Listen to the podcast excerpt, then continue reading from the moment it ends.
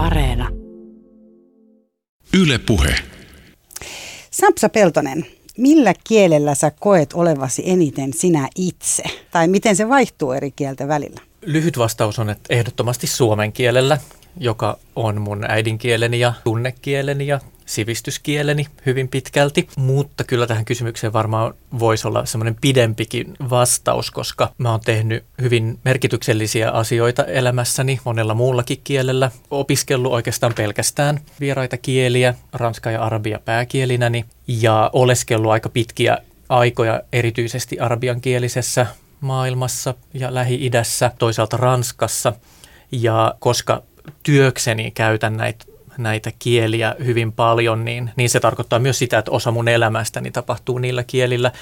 Ja on tiettyjä asioita, joista mulla on kauhean luonteva puhua ja ajatella jollain toisilla kielillä. Ehkä semmoisena konkreettisena esimerkkinä voisin mainita, että mä tein pari vuotta töitä humanitaarisella alalla, joka oli ainoa syrjähyppyni kääntämisen maailmasta. Eli kaksi vuotta mä olin kansainvälisellä punaisella ristillä ja tein vankiladelegaatin töitä Pohjois-Afrikassa. Se työ tapahtui pelkästään ranskan ja arabian kielellä. Ja sitten kun palasin sieltä taas takaisin tänne kääntämisen pariin, niin ö, muutaman kerran oli jotain tilaisuuksia, että mua pyydettiin puhumaan Suomen punaisen ristin koulutustilaisuuteen. Ja sitten huomasinkin, että nyt onkin tosi vaikea puhua näistä suomen kielillä, kun se käsitemaailma oli tullut mulle ranska ja Arabian kautta. Ja siinä huomasin tälle konkreettisesti, että aa, tässä on nyt yksi sellainen aihepiiri, varsinkin silloin kun ne asiat oli pinnalla, niin niistä oli paljon luontevampaa mun mielestä puhua arabiaksi ja ranskaksi. Nyttemmin ehkä se on vähän tasottunut, kun mä tietysti fakkiutuneena kieli-ihmisenä on sit yrittänyt selvittää itselleni sen käsitteistön myös suomeksi. Tosi mielenkiintoista. Eli tämä on semmoinen maailma, mihin me seuraavan tunnin aikana nyt Sampsa Peltosen kanssa mennään. Eli kysy mitä vaan kääntäjältä, kysy mitä vaan suomentajalta. Tässä tapauksessa voisi olla myös kysy mitä vaan tulkilta. Mutta joka tapauksessa kieli ja kieli-identiteetti ja, ja miten se vaihtuu, niin se on meidän tämän viikon aihe. Mun nimi on Mira Selander. Oikein hyvää iltapäivää ja lämpimästi tervetuloa. Yle puheessa. Kysy mitä vaan. Mä Samsa äh, mietin tuota kieli, tai mä oon miettinyt tätä kieliasiaa niin kuin tosi paljon sen jälkeen, kun mä luin kesällä Jumpa Lahirin kirjan, missä hän on kirjoittanut äh, puolet kirjasta siis äh, englanniksi ja puolet italiaksi. Ja tämä liittyy siihen, että amerikkalaiskirjailija, joka on siis intialaistaustainen, on puhunut kotona bengalin kieltä ja sitten hän on puhunut ulkomaailmassa englannin kieltä, eikä oikeastaan koe niitä kumpaakaan niin kuin itselleen jotenkin niin, kuin niin tutuiksi. Ja sitten hän löysi italian kielen, jonka avulla hän, että se on niin kuin hänen juttunsa. Ja he muutti Roomaan ja niin edespäin. Ja hän tajusi, että hän ei saa sielläkään sitä identiteettiä täysin, koska hän ei ole italialainen. Minkälainen sun kokemus on, kun sä tuossa alussa jo kerroit, että sä puhut ranskaa ja arabiaa ja, ja ne on kuitenkin se niin kuin pääkielet, mitä sä käytät, niin onko suomi sitten kuitenkin se kieli, millä sä pääset niinku oikein todenteolla sisään, kun sä sanoit, että se on kuitenkin se, missä sä oot aidoimmin itsesi? On ehdottomasti. Mulla on hyvin voimakas nimenomaan suomentajan ja suomen kielen ammattilaisen identiteetti, mutta ehkä mielletään usein, että mä oon niin arabian asiantuntija tai ranskan asiantuntija. Mä itse aina ajattelen sen niin päin, että mä oon suomen kielen asiantuntija. Tämä on ehkä sellainen asia, joka on kiteytynyt vielä tässä vuosien varrella ja omassa ammatissanikin mä oon ehkä kokemuksen myötä siirtynyt myöskin nimenomaan ajattelemaan niitä asioita en niinkään sen kannalta, että nyt mä opin niin hyvin kuin mahdollista puhumaan ihan kuin natiivi vierasta kieltä, vaan nimenomaan mietin sen, että kuinka syvällinen ymmärrys mulla on tulokielestä. Mä kumminkin periaatteessa yleensä käännän melkein pelkästään vaan suomen kielelle. Mutta monikielisyys on mulle hirveän tärkeää ja nimenomaan sellainen aito monikielisyys. Eikä sen ole väliä, että että kaikkia asioita ei välttämättä pysty jokaisella kielellä tekemään ihan yhtä täysipainoisesti. Enemmän pitäisi mielestäni oppia meidän kaikkien just hyväksymään niin, että on sellaisia tilanteita, että joskus voi olla joku tilaisuus, jossa ei ole pystytty järjestämään esimerkiksi kaikista kielistä tulkkausta. Välillä sitten voi tulla sellaisia tilanteita, että no tätä kieltä mä en ymmärrä, mutta mä ymmärrän noin toiset kielet. Ja Aika paljon nykyisin ihmiset puhuu englantia. Eli haastatteluissakin mä ajattelen, että sanotaan 20 vuotta sitten esimerkiksi italialaiset artistit jotka kävi Suomessa, niin kyllä he melkein aina pyysi tulkin. Ja nykyisin se on aika automaattista itse asiassa, että he käyttää englantia. Jos mun nyt pitäisi tässä alkaa vastailla vaikka niin kuin englanniksi, niin kyllä aika suppea osa meikäläisestä tulisi tässä esiin itse asiassa viittasin juuri tähän, kun puhuin, että aitoa monikielisyyttä, niin niin siihen mun mielestä liittyisi nimenomaan se, että, että jos joku tilaisuus, jonkun tilaisuuden sanotaan olevan kansainvälinen tai monikielinen, se yleensä tarkoittaa, että se on englanninkielinen. Jopa tosiaan Suomessa on valtavasti järjestetään sellaisia tilaisuuksia, että vaikka meillä on kaksi virallista kieltä, joista kumpikaan ei ole englanti, niin tilaisuus on kokonaan englanninkielinen, vaikka yleisössä kenties ei joku ihan muutama äidinkieleltään englanninkielinen ihminen. Siinä on sitten tosiaan hyvä miettiä, että onko se oikeasti aina järkevin tapa. Joskus onkin, jos ihan tämmöinen puhtaasti kommunikatiivinen näkökulma, että joku tietty konkreettinen viesti pitää saada perille. Mutta se on ihan totta, että englannin kielistyminen, eli siis yksikielistyminen, uhkaa ja latista, uhkaa latistaa monia sisältöjä. Ja mä huomaan sen usein tässä ö, televisiokääntäjän työssä, kun aika usein erilaisia ulkomaisia haastateltavia haastatellaan englannin kielellä, vaikka heidän oma äidinkielensä on joku muu. Kääntäjänä huomaa tosi nopeasti siinä, kun laaditaan niitä ruututekstejä, että puhuuko tämä ihminen englantia vai äidinkieltään, koska englannin kielellä siinäkin tapauksessa, että he puhuu erittäin aivan moitteetonta englantia, niin siitä aistii kuitenkin sen, että ne on niin opittuja fraaseja. Adjektiivit on sellaisia, että hän valitsee sen adjektiivin siitä omasta sanavarastostaan, oli se sitten suppeampi tai laajempi, mutta hän on ikään kuin puhuu sen kielitaitonsa armoilla. Kun taas omalla äidinkielellä saattaa tulla yllättävämpiä sanavalintoja ja just kuulee monesti sen, että et, et niistä tulee oikeasti se joku semmoinen aivan tietty sävy, että se ihminen haluaa tietyn sanan siihen ja, ja silloin hän puhuu ikään kuin se asia edellä eikä kielitaitonsa armoilla. Niin, se tulee aika kapeaksi. Jos ajatellaan, että maailma kuitenkin jollain tavalla koko ajan tämän globalisoitumisen myötä, tämä on vähän semmoinen, että sulla on niin kuin tietyt ravintolaketjut tai, tai vaateketjut tai kaikki, sä löydät ne niin kuin melkein mistä vaan. Tavallaan tuntuu, että kielen kanssa on vähän niin kuin käymässä samoin, jos tosiaan yhdessä tuumin päätetään, mä en tiedä mitä ranskalaiset on tästä, tästä mieltä, mutta, mutta päätetään, että englanti on se niin kuin kieli. Mm, kyllä Ranskassakin aika paljon ollaan luisumassa samaan suuntaan, mutta mä to, tosiaan kunnioitan valtavasti ranskalaisia siitä, että heillä on tämä niin sanottu exception culturelle, tämä, tämä kulttuurinen omaleima, joka halutaan aina säilyttää ja sille annetaan arvoa. Ja se näkyy siis politiikassa, poliittisissa ratkaisuissa. Rahoitetaan esimerkiksi kotimaista elokuvatuotantoa ja kulttuurituotantoa niin, että sitä varmasti olisi jatkossakin. Se on tämä jännittävä vieraan kielen semmoinen ihmeellinen kunnioittava suhtautuminen, joka joka jotenkin johtaa siihen, että, että se vaan jotenkin tuntuu silleen hienomalta. Aika usein, jos, jos kyseenalaistaa vaikka just jossain ravintolassa ja kysyy, että hei, että miksi teillä on tämmöinen ruokalista esimerkiksi, että miksi täällä on tämmöisiä side dishes, miksei teillä ole lisäkkeet esimerkiksi, niin sitten no mm, se ei niin kuin jotenkin, se ei ole niin kuin sama asia. Että kun se side dish on jotenkin niin kuin vähän enemmän kuin joku lisäke. Ja sitten siinä on vaan, no kuule, kun ei se oikeastaan ole että helposti siitä vieras, vierasta kielestä otetaan se just se semmoinen slogan tai se iskusana tai se fraasi tai se joku, ja se on mun mielestä aika sille kliseistä, kun taas omalla kielellä kun vaan käyttää siihen aikaa ja vaivaa, niin nimenomaan sieltä pystyy ammentamaan näitä kaikkia uusia, hauskoja, luovia ratkaisuja. Hmm. Mä mietin, että onkohan siinäkin myös jotenkin taustalla se, että kun on se hirveä halu päästä jonnekin niin kuin pois sieltä omasta maasta ja oppia lisää. Sitten jos siinä lukee niin kuin side dish, niin sulla on vähän semmoinen, että mä voisin olla nyt myös ihan hyvin itse asiassa New Yorkin, tiedätkö, niin kuin, tota, jossain ravintolassa syömässä. Että onko se myös samanlainen matka, koska itse muistan nuoruudessa, kun muutin Italiaan ja, ja tota, rakastuin maahan ja kieleen oikeastaan niin kuin paljon enemmän kuin sen aikaisen vaikka poikaystävääni, mutta sitä ei tietysti tajunnut, kun oli nuori. Mutta mä muistan, että kun mä opin esimerkiksi sanoa, että mikä on niin kuin panificio, että se on niin leipäkauppa, niin se oli musta ihan silleen, mä muistan, että niin sydän ihan niin sykähti. Niin mä ajattelin, että koet sä tällaisia niin tunteita ja koetko edelleen niin kielen kanssa, että tulee se ah, mahtavaa. Koen toki ja, ja vaikka mä nyt tässä kritisoin tätä englannin käyttöä, niin en kritisoi englannin kieltä sinänsä, vaan mä kritisoin sellaista, että siihen suhtaudutaan ajattelematta, että sitä ei kyseenalaisteta eikä mietitä, että onko tämä paras ja hauskin ja oivaltavin.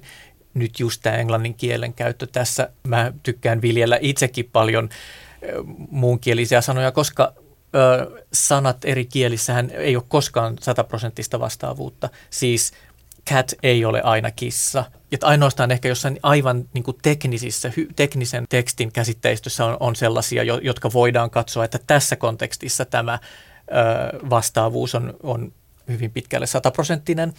Mutta tässä ihmisten käyttämässä kielessä, niin panificio ja leipäkauppa, ne on eri asiat koska leipäkauppa Suomessa tulee mieleen joku mustavalkoinen valokuva jostain Elannon leipämyymälästä. Italiassa se on täyttä arkipäivää myös pikkukylissä. Sama paikka Ranskassa Boulangerie on yksi ranskalaisen kulttuurin kulmakivistä, puhumattakaan sitten arabimaista, jossa leipäkaupoilla on taas aivan oma sosiaalinen miljöönsä. Siellä taas tämä eri maissa eri nimellä kulkeva leipäkauppa Förin, siihen liittyy hirveästi kaikkea. Siellä käydään jonottamassa tiettyyn aikaan leipää ja se leipä on vähän maasta riippuen on hiukan erilaista ja ja siellä vaihdetaan juorut ja kuulumiset ja näihin kaikkiin sanoihin aina liittyy semmoinen valtava maailma, jota lingvistiikassa voidaan kutsua vaikka leksikaaliseksi kentäksi tai joksikuksi. Ja tästä huomaan just, että, että tunteet on kielessä tärkeää, että me ladataan sanoihin tosi paljon kaikenlaisia tunteellisia mielikuvia. Yle puhe. Millä tavalla se sun niinku persona itsessään, niinku, jos sä ajattelet vaikka, että sä puhut nyt ö, ranskaa tai sä puhut tosiaan arabiaa, niin ootko sä vaikka ranskaksi filosofisempi? Ootko sä arabiaksi jotenkin, mä en haluaisi laittaa mitään stereotypia, varsinkaan kun aika iso alue. tota, eli en laita sitä. Kerro sä, minkäla- miten se, niinku se sun luo. Joo, kyllä mä koen, että siinä jotkut erilaiset luonteen piirteet nousee ehkä vähän voimakkaammin esille. Tietysti en tiedä, voiko ihan, ihan kauheasti erilainen olla, mutta mulla on siis erilainen. Mä oon tehnyt eri asioita ranskan kielellä ja arabian kielellä.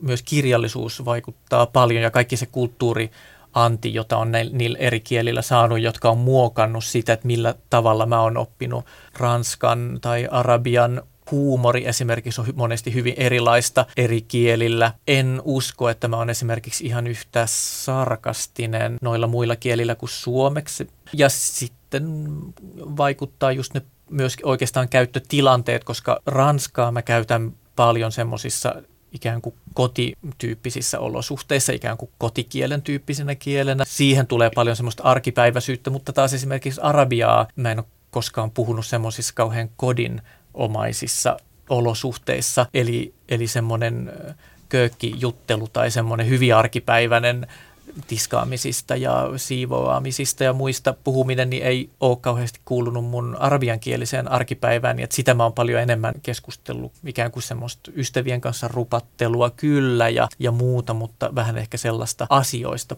puhumista. Niin, niin esimerkiksi mulla ei olisi varmaan kauhean luontevaa kotona jutustella semmoisista niistä tosi, tosi arkipäiväisistä asioista arabian kielellä. Mutta tuleeko niistä niinku ranskan kielellä jotenkin sille vähän niinku romanttisempia lainausmerkeissä, jos puhuu tiskaamisesta? Ää, Ranskahan on kuitenkin niin elokuvallinen kieli tavallaan, että jos katsoo ranskalaisen elokuvan, niin oman, oman elämänsähän saa nopeasti, oman arkensahan saa hirveän paljon jotenkin glorifioituu.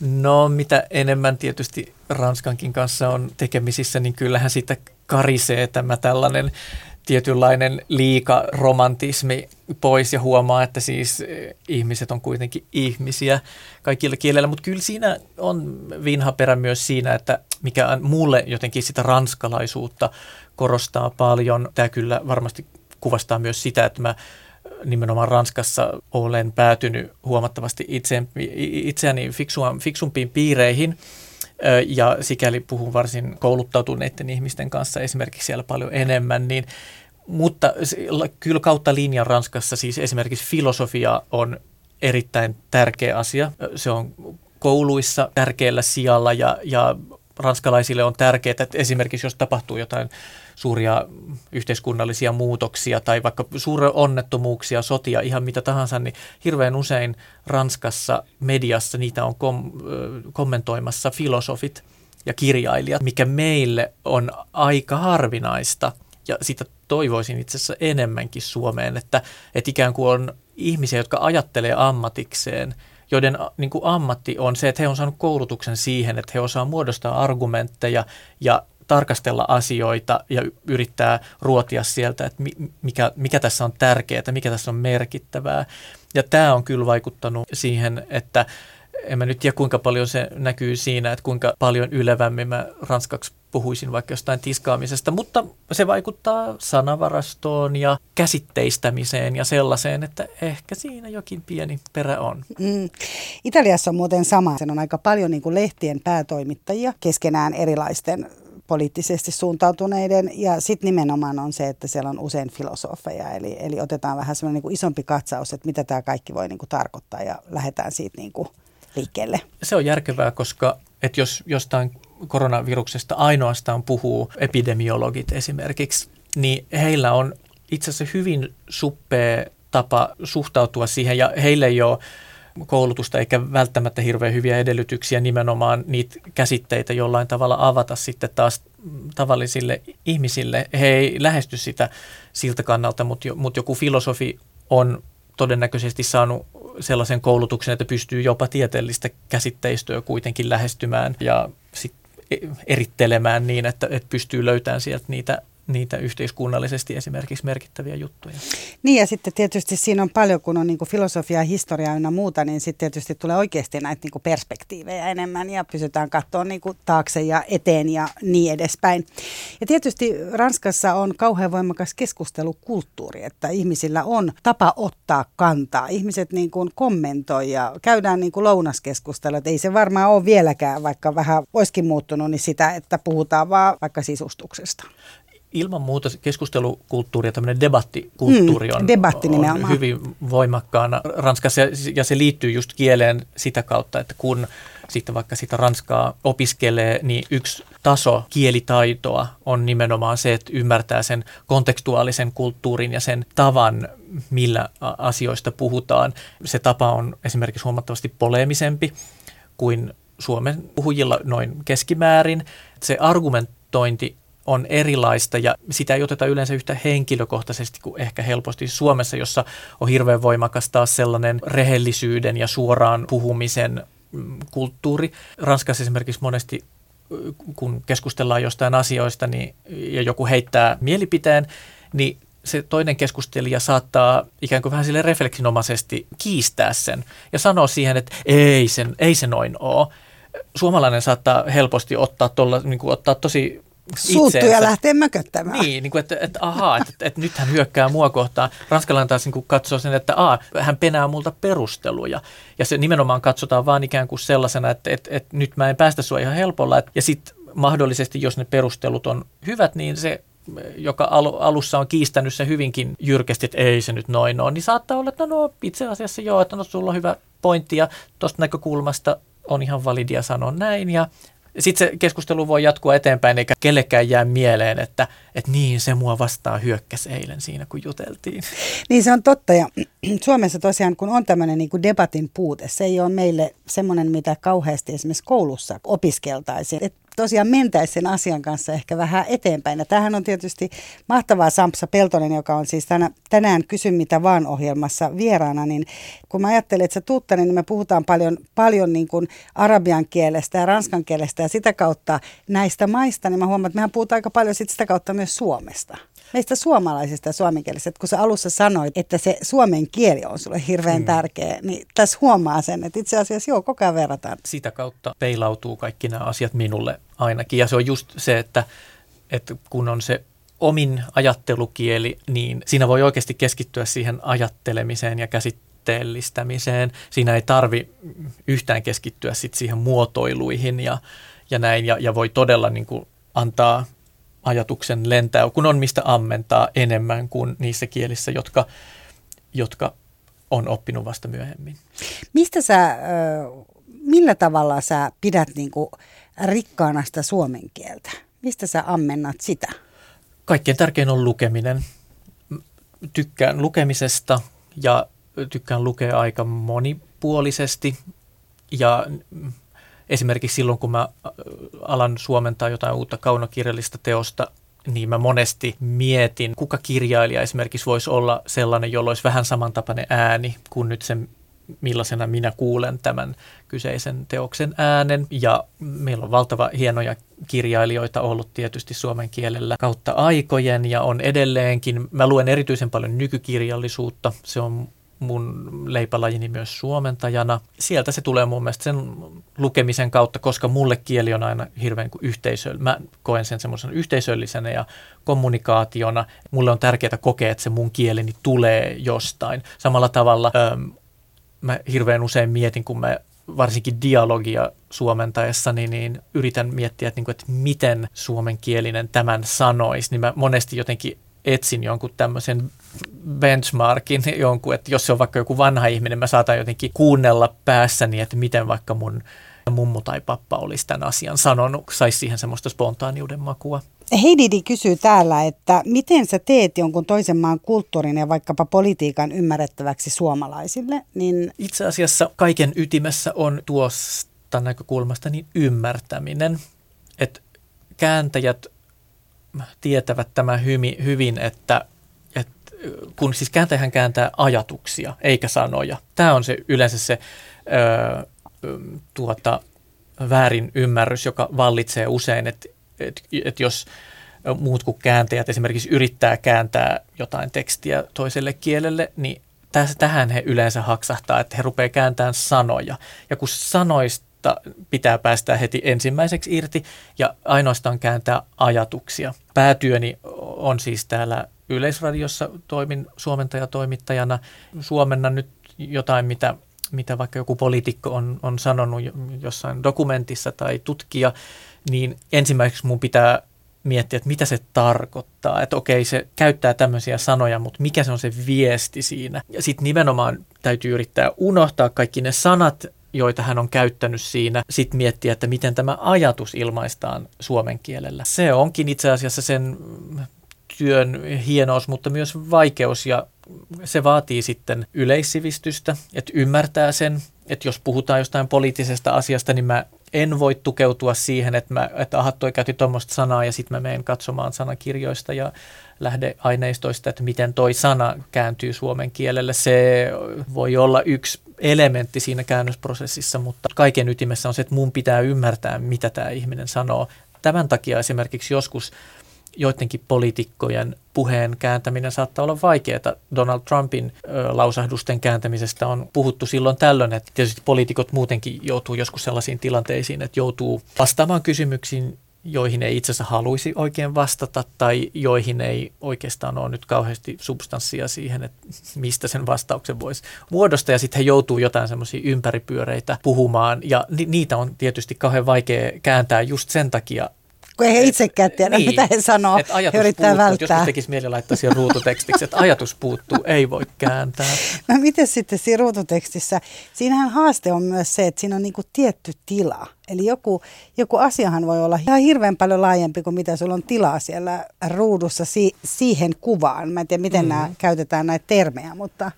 Kyllä, kun ajattelee, että sellainen normaali pituinen kaksirivinen ruututeksti, jossa on molemmilla rivillä ehkä joku 35 merkkiä. Se ei ole kauhean paljon ja semmoisen ruututekstin, jotta lukija ehtii sen ö, lukea ja omaksua, tai katsoja siis, niin niin sen pitää olla siinä nelisen viitisen sekuntia. Ja neljässä viidessä sekunnissa itse asiassa ihminen ehtii sanoa hirveän paljon kaikkea. Yleensä etenkin spontaanissa puheessa on paljon sellaista, mitä kieli-ihmiset sanoo redundanssiksi. Kun ihminen puhuu spontaanisti, niin hän yleensä toistaa pari kertaa vähän saman asian, sanoo sen yhdellä tavalla ja sitten huomaa, korjaa ja sanookin sitten vähän toisella tavalla, mutta paremmin. Sitten on kaikenlaista epäröintiä, kaikenlaisia täytesanoja. Tavallaan. Juuri näin. Näitä me kaikkia, ja. niitä ei tarvi edes häpeillä kauheasti, koska ne kuuluu tavalliseen luontevaan puhumiseen kyllä. Niin ne tietysti joku siivoo siitä pois, niin, niin siinä jo on on tiivistynyt sanoma aika paljon, mutta siis toki etenkin, jos on sellainen puhe, joka on kirjoitettu, eli se on hyvin niin kuin valmiiksi jo semmoista ajateltua ja tiivistä, ja sit, sitä kun puhuu nopeasti, niin, niin siinä on sitten vaikeaa, mutta silloinkin konteksti aina kertoo sille TV-katsojalle tosi paljon. Eli on aika usein semmoisia asioita, mitä se henkilö kenties sanoo, mutta jotka on oikeasti joko aivan itsestään selviä, että jos vaikka kääntää äm, dokumenttia ISISistä, niin siinä joku tutkija saattaa sanoa, että tämä verenhimoinen terroriorganisaatio niin mä voin laittaa siihen ISIS. Tai sitten siinä saattaa olla jotain sellaisia, että se äh, puhuja tulee sanoneeksi jotain sellaisia vaikka vuosilukuja tai paikan nimiä tai muita, jotka siinä kontekstissa ei ole kauhean olennaisia, niin sitten ne voi jättää yksinkertaisesti pois, koska jo, jotain täytyy kuitenkin jättää pois. Ja se on just sitä televisiokääntäjän työn ydintä, että miettii sen, että mikä tässä on tärkeää nimenomaan tässä kontekstissa. Ja on semmoisia asioita, jotka sitten jää kääntämättä, mutta ne voi jäädä kääntämättä, koska ne ei myöskään semmoiselle, joka, joka sitä alkukieltä osaa, niin ne, ne unohtuu saman tien, koska ne ei ole merkittäviä mikä kielinen poliitikko esimerkiksi sanoisi verenhimoinen terroristijärjestö, se ei kuulosta suomalaisen poliitikon suulta, mistä tietysti Suomesta et käännäkään, mutta mikä voisi olla esimerkki maa, missä sanottaisiin no, näin, itse, miltä kieleltä? Tämä itse asiassa tuli mulle mieleen just sen takia, koska mä oon just viimeistelemässä yhden, yhden tuota ulkolinjadokumentin käännöstä, joka keskittyy terroristeihin ja terroristien ihmisoikeuksiin ja siinä taisi joku joku tutkija tai asiantuntija värittää tätä sanomaansa tällaisella. Senkään ohjelman kontekstissa ei, ole, ei, ei jää todellakaan epäselväksi, niin kuin ei varmaan näiden vuosien varrella kenellekään muullekaan, että se kyseessä Mistä todella oli verenhimoinen. Yle puheessa. Kysy mitä vaan. Joo, ja kuten äsken kerroin, niin Kysy mitä vaan ohjelmassa vieraana on siis kääntäjä, suomentaja Samsa Peltonen, joka toimii erittäin monella alueella, eli on kaunokirjallisuutta ja on näitä TV-säkin on tosiaan sarjoja ja elokuvia ja dokumentteja ja ajankohtaisia ohjelmia paljon myös. Kyllä, aika vähän draamaa itse asiassa. Niin enemmän varsinkin täällä Ylellä niin kielivalikoimasta ja sitten muutenkin työprofiilista, niin mä oon keskittynyt erityisesti just ajankohtaisohjelmiin ja dokumentteihin. Kun Heidi, Heidi Didi kysyy tässä, että myös t- tätä, että kor- huomaatko koskaan, että korostat vaikkapa joitakin omia arvojasi käännöksellä? Vai onko se niin, että vaikka olisi kuinka omien arvojen vastaista asiaa, niin se on vaan tehtävä? Niin onko niin kuin, esimerkiksi ISISistä sulla on nyt siis sulla on esimerkiksi mielipide. Siitä on tietysti aika yleinen mielipide on se, semmoinen, että se ei ole niin kuin mukava semmoinen yhteisö. Ei olisi ihan tuosta noin vaan kiva, kiva kuulla tai joutua tekemisiin, mutta kuinka paljon sä, huomaatko sä, että sä, tai pystyykö sinä edes tuomaan mitenkään? Jos kerran sä käännät ajatuksen, etkä niitä sanoja. Niin, siis tietenkin ilman muuta lähtökohta on se, että käännetään, Totuutta. käännetään juuri se, mitä tämä ihminen sanoo ja se jää sitten hänen vastuulleen. Se on tietysti hyvin mielenkiintoinen monipiippunen kysymys. Mä oon saanut muutaman kerran semmoista palautetta, että kun mä käännän arabian kielestä ö, sattuneesta syystä aika usein kääntämäni ohjelmat sivua tavalla tai toisella uskontoa, joka aika usein on islam, niin siinä sitten kun mainitaan Allah, sitä sun tätä siinä arabiaksi. Lähtökohtaisesti tämä arabian kielinen sana Allah on siis suomeksi Jumala. Niin mä sen yleensä aina käännänkin, koska se nyt on ikään kuin sen sanan sisältö ja tarkoite. Mutta sitten on näitä ihmisiä, joiden mielestä mä oon jotenkin vääristellyt jotain ja, ja että et mun olisi pitänyt puhua Allahista suomeksi. Ja tässä on kiinnostava. Mä oon muutaman kerran vastannut tällaisiin, tällaisiin palautteisiin ja yrittänyt selittää sitä, että, että niin siis, että kun Allah ei ole mikään erisnimi, se ei ole niin kuin mikään islamin jumalan nimi, etunimi tai mikään tämmöinen, vaan se on siis arabian kielinen sanakirjasana, joka tarkoittaa Jumalaa. Ja arabian kieliset kristityt myöskin rukoillessaan siis puhuu Allah, koska Jumala on arabiaksi Allah. Ja ähm, siinä mielessä mun mielestäni, jos mä käyttäisin sitä Allahia suomeksi, niin mun mielestä se olisi nimenomaan värittynyt käännös, koska kyllä mä sitäkin siis käytän, jos on sellainen tilanne, että, että se on jotenkin, jotenkin perusteltua, mutta mun mielipiteeni on se, että siinä mä niin kuin, ainakin tämmöisessä perustapauksessa konteksti sitten johdattaa muunkinlaisiin käännöksiin, mutta, mutta tuota niin, mä oon sitä mieltä, että se mun käännökseni on neutraali ja kuvastaa sitä ihmisen sanomaa. Mutta nämä on. Ehkä se, pysyy, ehkä se pysyy kauempana ja vieraampana, kun puhumme Allahista, niin mm. Jumala on taas lähe, Jumalasta ollaan puhuttu ja kuultu itsekin täällä Suomessa koko ajan, niin silloinhan joku asia pysyy ehkä vähän vieraampana, kun me käytetään... Niin ja se än... voi olla tarkoitus niin, niin. nimenomaan se vieraannuttaminen, ja sit, mutta etenkin siis muslimit yleensä korostaa hirveän vahvasti nimenomaan, siis puhuu kirjan uskonnoista, eli islamista, kristinuskosta ja juutalaisuudesta, ja, ja nimenomaan korostaa sitä, että nämä on nämä kolme monoteistista uskontoa, ja kokee ehkä voimakkaammin kuin keskiverto länsimaalaiset, että, että näillä uskonnoilla on siis sama Jumala, mutta että he vaan tietysti monen muslimin näkökulmasta sitten kristityt ja juutalaiset on vain ikään kuin ymmärtäneet väärin sen tai eivät ole ö, hyväksyneet niitä viimeisiä profeettoja. Islam hyväksyy tai, hyväksyy, tai siis niin kuin pitää profeettoina niitä juutalaisuuden ja kristinuskon profeettoja, mutta sitten heidän näkökannastaan tuli sitten vielä profeetta Muhammad, joka heille on sitten se niin sanottu profeettojen sinetti, eli se viimeinen profeetta, ja sen takia he katsoo, että he on niin kuin oikeassa, mutta Jumala on ikään kuin se sama, niin senkin takia mun mielestä on perustellumpaa kääntää se ihan niin kuin se onkin. Eli täällä tuli nyt vielä kuulijoille tiedoksi tarkka perustelu, jos joku on laittanut Samsa Peltoselle nyt palautetta näistä, näistä väri, väri, värittyneistä käännöksistä.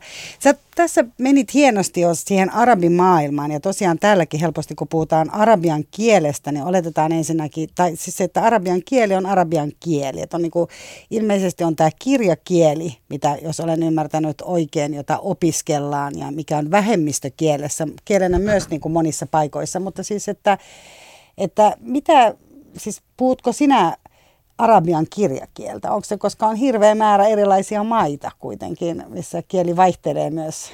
No mun lähestymistapani kaikkiin kieliin on aina hyvin kommunikatiivinen. Mä oon vähän puolivitsaille monesti sanonkin, että sen takia mä tykkään opiskella uusia kieliä, että aina kun opiskelee, oppii uuden kielen, niin siinä tulee niin kertaheitolla muutamia miljoonia uusia puhekumppaneita, koska olen niin suulas tyyppi. Mutta siis e, siinä mielessä just niin arabian kielessä toki olen opiskellut kirjakieltä, koska ö, lähes kaikki kirjallisuus, arabian kielen kirjallisuus on kirjakielellä kirjoitettua ja media on hyvin pitkälle ö, standardi arabian kielistä, mutta se ei ole siis kenenkään äidinkieli. Standardi arabia on niin melkeinpä semmoinen erillinen kieli, joka ei ole kenenkään äidinkieli. Eli siis keskusteluja ei käydä standardiarabian kielellä, vaan puhevarianteilla, joita on useita. Ja mulla on ollut tämmöinen pitkä matka niiden monien eri varianttien välillä ja ympärillä sillä tavalla, että mä oikeastaan en, silloin kun mä aloin oikeasti itse spontaanisti puhua arabiaa, niin mä olin ensin opiskellut sitä itse asiassa Yhdysvalloissa jo vuoden ja sitten vuoden Kuwaitissa, mutta sitten vasta kun mä aloin tehdä töitä arabian kielellä, joka oli länsirannalla, palestiinalaisalueilla siis, niin se ikään kuin palestiinalais, libanonilais, syyrialainen murre oli silloin aluksi mulle kaikkein tutuinta ja sitä mä puhuin kaikkein luontevimmin. Sitten mä lähdin sinne Algeriaan. Mä olin puolitoista vuotta siellä ja puoli vuotta Libyassa. Ja, Nimenomaan näissä SPR niissä. Joo, joo kansainvälisen jo. punaisen ristin delegaattina kyllä. Ja siellä taas sitten tuli tietysti sen työn kautta, koska työ, työstä suuri osa oli sillä Algerian arabialla, joka on siis ihan eri kieli kuin Syyrian arabia. Että vaikka mä puhuin sujuvasti näitä itäisiä murteita silloin, kun mä lähdin Algeriaan, niin mä en ymmärtänyt alussa siis edes puheen aihetta. Eli se on ihan erillinen kieli, voisi sanoa näin. Niin, Mutta opin sen ja sit se oli se, mikä, mitä luontevimmin puhuin. Sitten taas kun mä palasin takaisin Suomeen, niin, niin tuota, äm, täällä taas suurin osa mun arabiankielisistä kontakteista on irakilaisia. Ja tällä hetkellä esimerkiksi se murre, mitä mä nyt kaikkein helpoiten puhun, on Irakin arabiaa. Joskin mä oon viime muutaman vuoden aikana viettänyt paljon aikaa Sudanissa, ja nyt on tullut yhtäkkiä niin, että mä huomaan aina välillä sanomaan niin vähän puolivahingossa jotain sudaniksi, mutta mä en ole mitään, missään tapauksessa puristi. Mä sekoittelen ihan railakkaasti näitä kaikkia murteita. Puhun semmoista standardin ja vähän kaikkien näiden murteiden, mutta kuitenkin semmoista irakilaisvoittosta arabiaa. Niin, että sun niinku, kuitenkin se kieli on irakilaisvoittoinen arabia, jos vaikka sä lähtisit nyt tältä maasta poiskin. Vai Joo, nimenomaan vaan täällä Suomessa? Ei, kyllä. Se, sitten se aina vähän mukautuu. Ja niin kuin arabit itsekin aina, kun ne juttelee jonkun toisen maalaisen kanssa, niin että jos vaikka are, ö, irakilainen vaikka puhuu jollekulle egyptiläiselle, niin se heti huomaa tai ikään kuin vähän sensuroi sitä omaa murrettaan, koska tietää, että, että ei egyptiläinen ö, tunnista niitä sanoja, mitä irakilaiset keskenään käyttää. Että jos, jos tuota, jos irakilainen vaikkapa normaalisti irakilaisten kesken sanoo lusikkaa, että se on khashuga, niin jos hän juttelee egyptiläisen kanssa, niin hän ei missään nimessä kutsu lusikkaa sanalla khashuga, koska tietää, että hän, tämä egyptiläinen ei välttämättä tiedä, mikä tämä khashuga on, vaan sitten hän sanoo milaga, joka on ikään kuin vähän standardi arabian ja myöskin sattumoisin siellä tuota Egyptin Arabiassa käytetty. Mun arabian kielinen ystäväni sano, äh, sano, kertoi, että se kieli, kun joskus kysyin sitä, että miten nyt kun tulee eri, eri maista niin kuin Suomeen turvapaikanhakijoita, ehkä se ei ollutkaan että se kirjo ihan niin laaja kuin alun perin ajateltiin, mutta joka tapauksessa tulee eri paikoissa, että miten, tämä on, niin kuin, miten he että pystyykö he kommunikoimaan yhdessä, niin mä ymmärsin niin, että Egyptin niin viihdeteollisuuden kautta on tullut arabian kieli, mitä on totuttu katsoa jo piirrettyissä ja musiikkiteollisuudessa ja viihdeteollisuudessa. Että kaikki katsoo televisio, siellä on paljon egyptiläistä viihdetuotantoa, niin kaikki osaa niin kuin tavallaan sen NSTVn tuoman jonkun Joo. kielen. Toi on vähän väistyvää maailmaa. Itse asiassa se oli menneinä vuosikymmeninä tosiaan niin, että se, se Egyptin ihan massiivinen... Öö, hegemonia kulttuurialalla, niin teki sen, että, että kaikki oli tottunut ainakin kuulemaan Egyptiä ja, ja sen takia osasi sitä ainakin passiivisesti aika hyvin. Nyttemmin kyllä viime vuosikymmeninä se on, että aika paljon yhteen aikaan tehtiin aika paljon myös syyrialaisia ja ne pääsi niin kuin ainakin tietyissä maissa vallalle vähän enemmän. Ne koettiin ehkä hiukan modernimpana kuin nämä egyptiläiset jutut. Ja sitten nyttemmin taas on huomannut, että, että tällaiset hyvin paikalliset tuotannot ö, on nostaneet päätään viime vuosina valtavasti. Ja sitten siellähän on tietysti ihan sama kulttuurillinen suuntaus kuin, kuin meilläkin. Että esimerkiksi nuoret katsoo paljon vaikka tubettajia, mm. ja ne tubettajat on yleensä niin, että siis algerialaiset katsoo algerialaisia, just kun ne tykkää kuunnella sitä omaa kieltään, ja ne, ne puhuu niin kuin niitä omalla kielellä niistä asioista, ja, ja niistä, mitkä kiinnostaa heitä niin, niin tuota, että aika paljon nämä eri variantit on ikään kuin vahvistuneet tässä nykyisessä. Ja, ja musta tuntuu, että, että aika usein on, on niin, että varsinkin nuoremmat äm, arabit, niin ei itse asiassa kauhean hyvin ei välttämättä osaakaan niitä. Totta kai niitä naapurimaiden ää, murteita ymmärtää ihan sen takia, että maantieteellinen läheisyys myös yleensä tarkoittaa, että ne murteet ei ole hirveän kaukana toisissaan.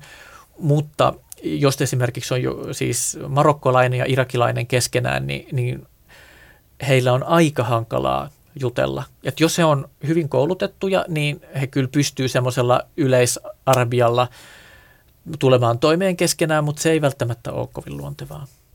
On se, ja me ajatellaan tällä semmoisena niin kuin isona yhtenäisenä ryhmänä, että kaikilla on niin kuin tämä yhteinen, ja, tai onko sulla semmoinen kokemus? On, on ehdottomasti, ja tämä heijastuu monesti siihen, että kun otetaan, hankitaan paikalle tulkkia, niin jos ei ole kokemusta ennen, niin, niin ei välttämättä ymmärretä, että, että jollekin algerialaiselle ei todellakaan kannata hankkia syyrialaista tulkkia, etenkin jos on tarkoitus puhua sillä lailla aika vapaa-muotoisesti.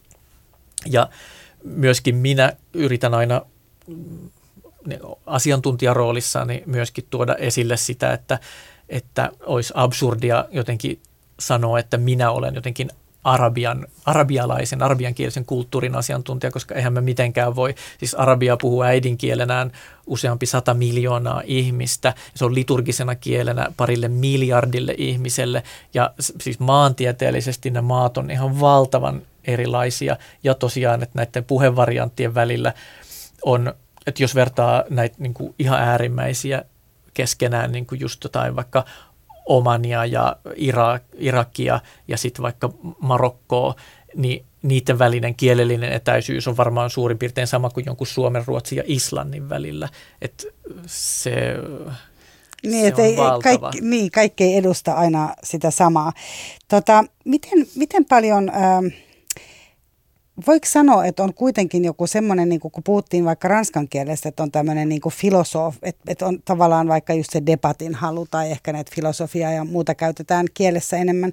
Mitä sitten jos ajattelet niin eri arabimaita, että jos ajatellaan vaikka Irakia, sä oot kääntänyt muun muassa irakilaistaustasta pitkään Suomessa asunutta kirjailija Hasan Blasinia esimerkiksi, joka jonka kirjassa on esimerkiksi hieno sana, ää, siellä puhutaan pätsisodasta, kun puhutaan, mm. puhutaan kylmästä sodasta, niin puhutaan, että se oli heille pätsisota. Ja sehän on ihan semmoinen, mistä tulee heti, tos, se on tosi hieno sana, onneksi olkoon Samsa. että tota, et sit saa heti niin kuin mielikuvan ja itse asiassa mä katsoin, ähm, oliko se edellisvuoden Litissä, kun hän oli haastateltavana mm-hmm. ja sä tulkkasit häntä. Kyllä. Ja tota, siinä hän nimenomaan puhui, että ei, ei aina olisi näitä stereotypioita, että aina joutuu vastaamaan. Mutta mä silti kysyn, että jos ajattelet eri arabimaita, niin koetko sä, että se kieli jotenkin kuvastaa, onko olemassa jonkinlainen sellainen niin kuin maan temperamentti sielläkin? Jos siis stereotypiathan aina juontuu jostakin. Jostain, että, niin. että kyllä niillä jonkinnäköistä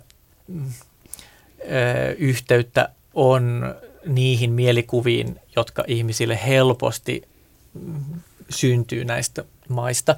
Ja niihin vaikuttaa tietysti kaikenlaiset asiat, esimerkiksi ihan siitä, että minkälainen sen maan lähihistoria on ollut, että minkälaisissa oloissa ihmiset on eläneet. Mutta siis joo, kyllä mulla on tieten, tietenkin itsellänikin, koen hyvinkin voimakkaasti ne eri murteet erilaisiksi. Irakin ja Algerian murteet, molemmat on, on mä koen ne sellaisina niin kuin hirveän maskuliinisina, joskus vähän niin kuin aggressiivisina, niin kuin mulle semmoisia niin hyvin, hyvin jotenkin voimakkaita ja macho-henkisiä, kun taas sitten Syyria, Libanon, Palestiina, niin ne taas näyttäytyy mulle aina aika semmoisena niin kuin vähän raffinoituneina ö, murteina.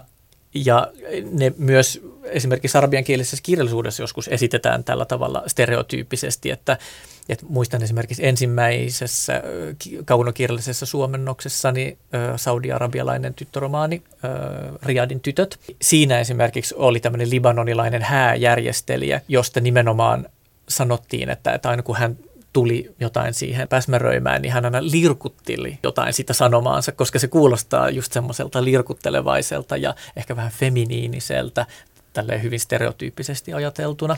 Ja nyt sitten taas viimeksi on perehtynyt ja tutustunut siihen Sudanin Arabiaan, niin se on ollut taas mulle aivan valtava, ihan uusi löytö ja, ja tosi eksoottista. Siinä on taas maa, joka on tämmöinen perifeerinen siellä arabimaailmassa, eli se on niin kuin jo hyvin pitkälti siellä niin kuin kiinni siinä varsinaisessa afrikkalaisuudessa e, ja pois siitä pohjoisafrikkalaisuudessa. Ja, ja siellä mulla on monesti semmoinen olo, että tosi erikoista, että mä puhun mulle tuttua kieltä, sitä arabiaa, koska se on arabiankielinen maa, mutta ne ihmiset ei olekaan ollenkaan semmoisia, mihin mä oon tottunut. Et kun mä oon arabian kanssa tottunut, että, että, että siinä pitää aina olla semmoinen, niin kuin, ei nyt ihan taisteluasemissa, mutta niin kuin sillä lailla niin kuin energinen, että, että ikään kuin pärjää siinä arabian kanssa jutellessa. Sitten taas Sudanissa ollaankin todella letkeitä ja ja kauhean rauhallisia ja jopa joskus vähän sellaisia empiväisiä. Se on ollut tosi kiinnostava uutuus mulle. Yle Puhe.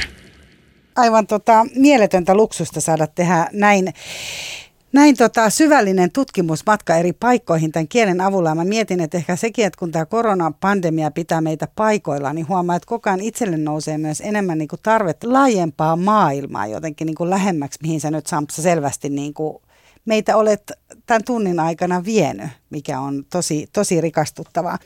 Mä vielä sen, sen tota, kysyn, sä mainitsit, että sä luet paljon nykykirjallisuutta, nimittäin Minahdus on täällä kysynyt, että miten sä pysyt ajan hermoilla esimerkiksi nuorisotrendeissä mukana, niin onko se nimenomaan se, että sä luet kirjallisuutta ja varmaan sitten katsot YouTubereita ynnä muita?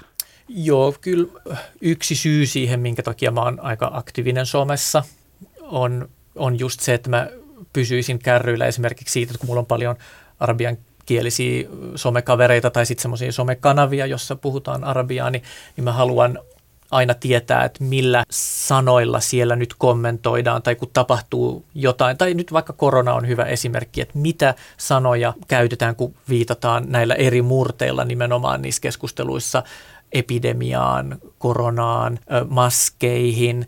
On valtavasti tämmöistä uutta sanastoa. Toki mä tiedän, mikä on maski vaikka arabian kielellä, mutta just, että miten siellä puhutaan niistä, niin kyllä se on tosi tärkeää. Ja sitten etenkin, kun teen paljon näitä ajankohtaisohjelmien kanssa, niin, niin siis mun työhöni kuuluu se, että mä seuraan medioita eri kielillä, jotta mä pystyn sitten nimenomaan poimimaan niistä puheista sen ajatuksen, joka kuuluu kääntää, eikä niitä pelkkiä sanoja, mihin niillä sanoilla viitataan, minkälaisia maailmoja ne herättää sen kielen puhujien mielessä. Sä puhuit siitä englannistumisesta, että tavallaan niin kuin maailma pienenee ja köyhtyy, niin miten sä ajattelet sit siitä, että tavallaan niin kuin se arabian kielinen maailma on meille helposti, se on uutiskuvaa, se on dokumenttia, se on tiettyjä niin kuin mielentiloja, se on pakolaisvirtoja, turvapaikanhakijoita.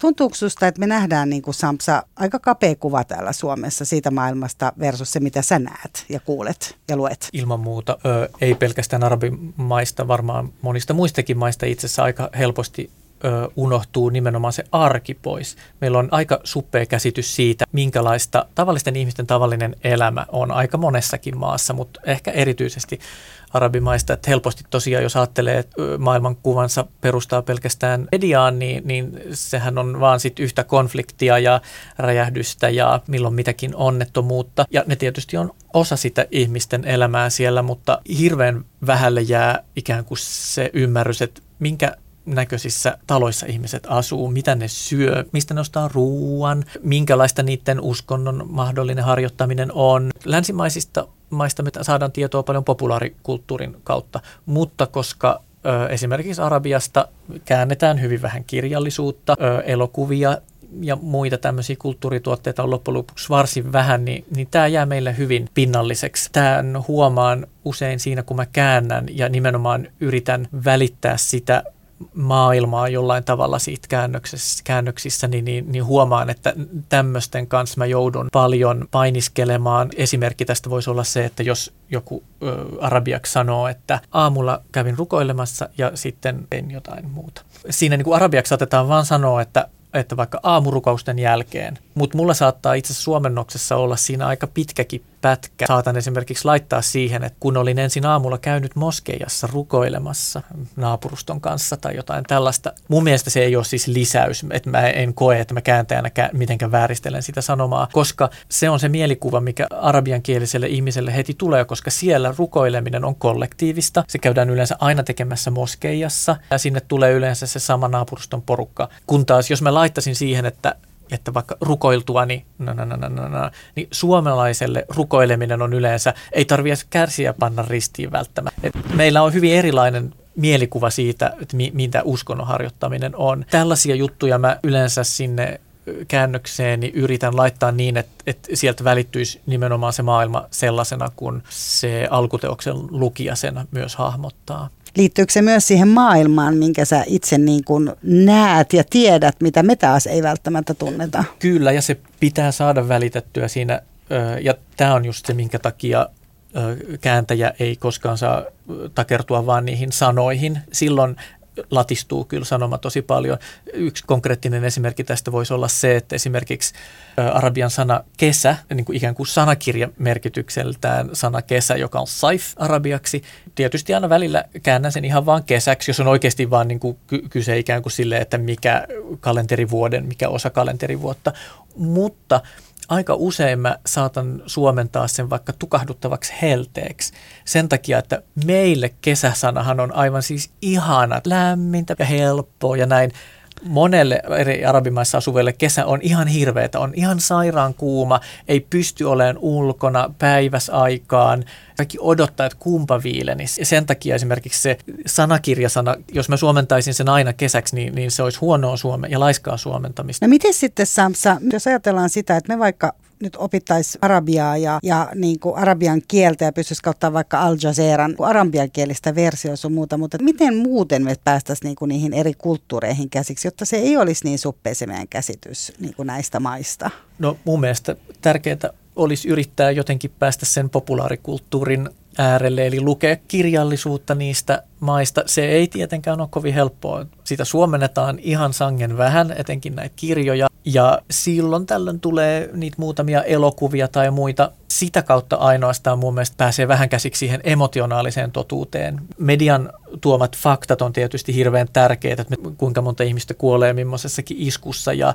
minkälaisia osapuolia siellä näissä konflikteissa on mutta se ei vielä tuo meille sitä ikään kuin emotionaalista totuutta siitä, että, että miltä niistä ihmisistä tuntuu. Hassan Blasim on esimerkiksi syntynyt 73 ja on siis koko lapsuutensa ja nuoruutensa elänyt milloin minkäkin sodan tai konfliktin varjossa ja, ja se on niin todella vaikuttanut hyvin syvällisesti hänen ja kaikkien hänen ikäistensä psyykeen ja, ja ajatteluun ja ja traumatisoinut monia ihmisiä hyvin syvällisesti semmoisella tavalla, joka meille ei välity, jos me katsotaan ihan pelkästään niitä uutisia ja unohdetaan, että siellä oikeasti on sitä ihmisten sangen vaivalloista arkea takana. Jos me esimerkiksi halutaan ymmärtää niitä ihmisiä, jotka hakee turvapaikkaa täältä meiltä länsimaista, niin, niin meidän täytyisi jotenkin saada yhteys siihen, että miltä niistä ihmisistä tuntuu, eikä vaan ikään kuin tuijottaa siitä, että, että okei, hän on tämän ikäinen ja hän väittää, että nyt on jonkinlaista sortoa ollut ja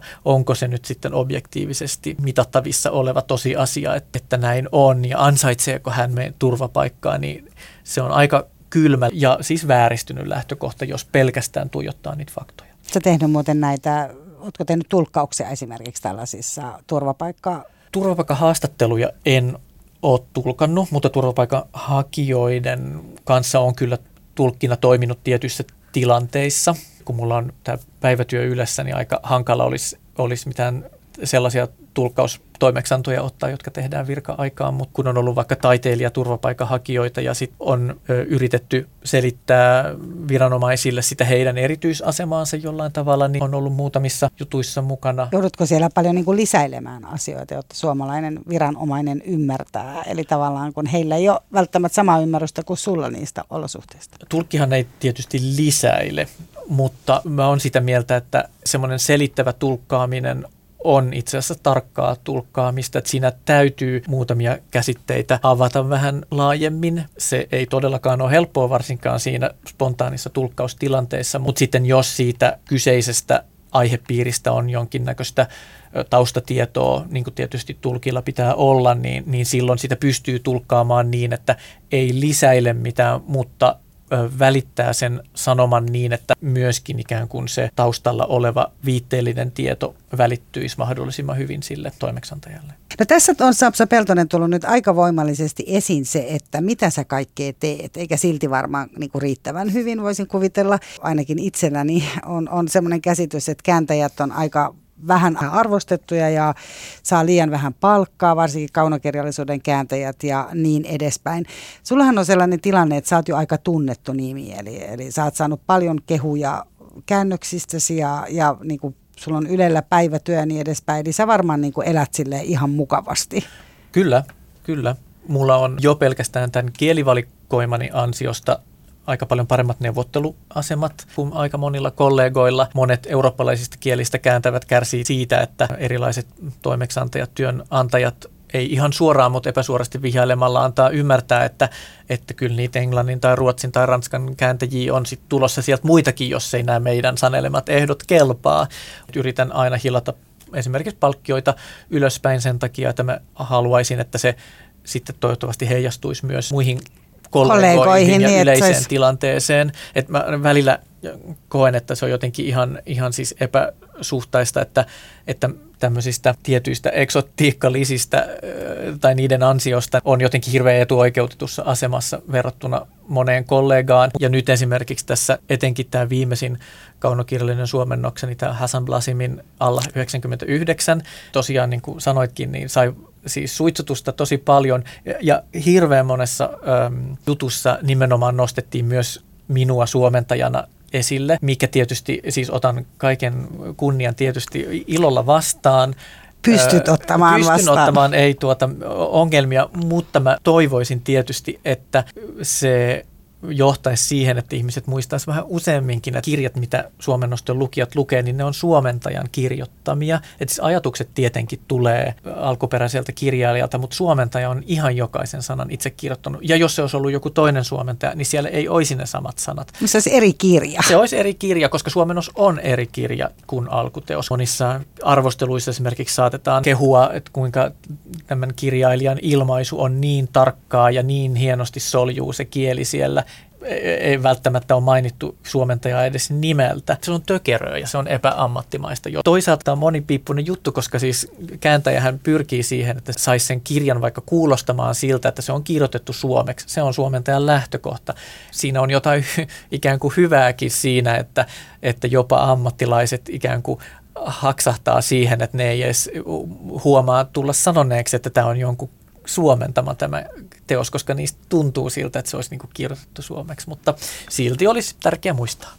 Niin ja saan kyllä kiinni, että jos ottaa huomioon, että minkälaisen yleissivistyksen ja minkälaisen niin kuin tietomäärän ja kuinka monta asiaa täytyy hallita ja silti sun tehtävässä on se, että sä pysyt niin kuin tavallaan näkymättömänä, niin se, se, se vielä ehkä niin kuin menisi, jos tässä on tämä suomentajalla tämä lähtökohta, mutta se vielä, että jos ei siitä, siitä saa rahaakaan kauheasti, niin kaunokirjallisuuden kääntäjät on ihan tosi syvässä palkkakuopassa. Ja vaikkapa verrattuna keski-eurooppalaisiin kääntäjiin pienellä kielialueella se tulonmuodostuminen on väistämättäkin aika erilaista kuin isojen kielten kanssa, mutta silti se on tosi ikävä, että ollaan päädytty semmoiseen tilanteeseen, että niistä kaunokirjallisista käännöksistä maksetaan niin vähän jopa mun kaltaisille etuoikeutetulle kääntäjille, että siinä on tosi suuri vaara, että ei ole enää tulevaisuudessa sellaisia oikeasti ammattilaisia kirjallisuuden kääntäjiä, vaan että siitä tulee sellainen läpikulku ammatti niin, että sitä joku oikein intohimoinen ihminen jaksaa muutaman vuoden tehdä, kunnes toteaa, että ei tämä yhtälö nyt vaan toimi. Et, ja sitten niin kuin, kyllä aina tulee olemaan ne muutamat kääntäjät, jotka esimerkiksi pääsee hyvään sellaiseen apurahaputkeen ja jotka saa nimeä niin, että ne, ne myöskin niin kuin pystyy rahoittamaan tätä harrastustaan jollain tavalla. Mutta mun mielestä olisi nimenomaan tärkeää, että se mitä kutsutaan ihan viihdekirjallisuudeksi, että siihenkin pitäisi saada nimenomaan kunnon palkkioilla hyviä ammattilaisia kääntiä, koska meidän maailmankuva rakentuu kuitenkin niin paljolti siitä, mitä me luetaan, niin sen, se ansaitsee olla hyvin käännettyä. Hyvä. Näihin sanoihin on hyvä lopettaa. Lämmin kiitos Samsa Peltonen, että tulit Kysy mitä vaan ohjelmaan vieraaksi. Lämmin kiitos kuuntelijat taas kerran. Me tavataan ensi viikolla ja muistakaa seurata Instagramia ja Yle Puheen Kysy mitä vaan sivustoa sieltä internetsin jännittävästä maailmasta. Moikka! Yle puheessa. Kysy mitä vaan.